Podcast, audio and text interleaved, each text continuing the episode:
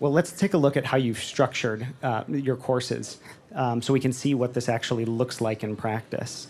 Um, let's take a look at the iTunes U bookshelf on your iPad.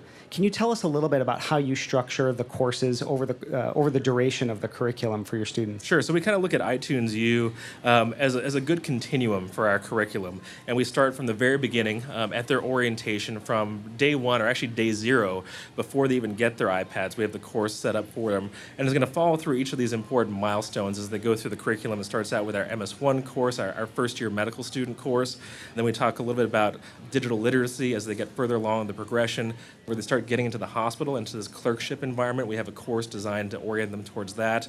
Uh, we have other resources for the rest of their clinical time, as well as when they start getting into their residency and specialty training afterwards. So we, we have a lot of different uses for iTunes U. It's been very versatile for us to really cover the whole spectrum from day day zero up to uh, well, for those that take extra time, day 1,000 or whatever it is. Yeah. But all the way essentially from orientation through their residency. Correct. Correct. I see as we're looking at your iTunes U bookshelf here that there's about seven courses in there. Is that so? That's not the sum total of, of everything that you guys offer. We're just looking at a selection. Correct. Correct. This is sort of the the most representative courses. I know that within um, total we have about 30 plus courses, some of which are public uh, for anyone to sort of follow along, some of which are sort of private or internal for just our students or our residents, um, but we have a lot of different departments now contributing content. Department of Surgery is doing a lot of stuff in addition to sort of our group that deals with medical students. So we have about 30 courses or so uh, to date right now.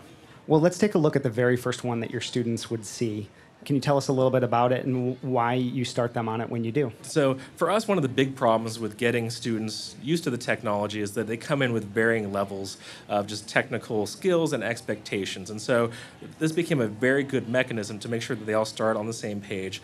Uh, we started out with a nice orientation for them, and then over time have evolved it and incorporated iTunes U as a big piece of that orientation.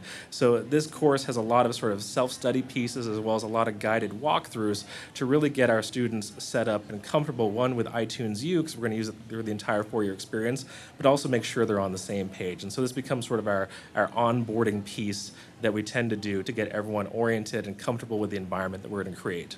So when are they accessing this? So this is actually a couple days before they start medical school. So they haven't started class yet. And the big thing we want to make sure is when they hit day one of the curriculum, that they're actually ready to go. That they don't need to spend the first couple hours of their first class trying to figure out how to take notes or where the books are. So we want to make sure all that's squared away so that as soon as Wednesday 8 a.m. hits, they can hit the ground running because literally they do have to hit the ground running. So can you um, show us a, a, little bit of the content that you have in right. there by tapping over? So within the course, it gives you a little bit of the information there um, as far as the overview. But when you go into the post area, um, this is sort of just a, a little sneak peek at what we offer, and we cover some of the basic pieces within that orientation, from getting their email accounts set up um, to making sure they're on the wi- right wireless network. All the little pieces that um, are important to get through. That all of a sudden, when class starts, you sort of get bogged down by those details. This course is designed to take care of those details. Okay, but this is a not for credit course. This is a, a, an overview or an orientation. Correct, correct. We, we do make sure that they're there because this is a big piece to making sure they're ready to go.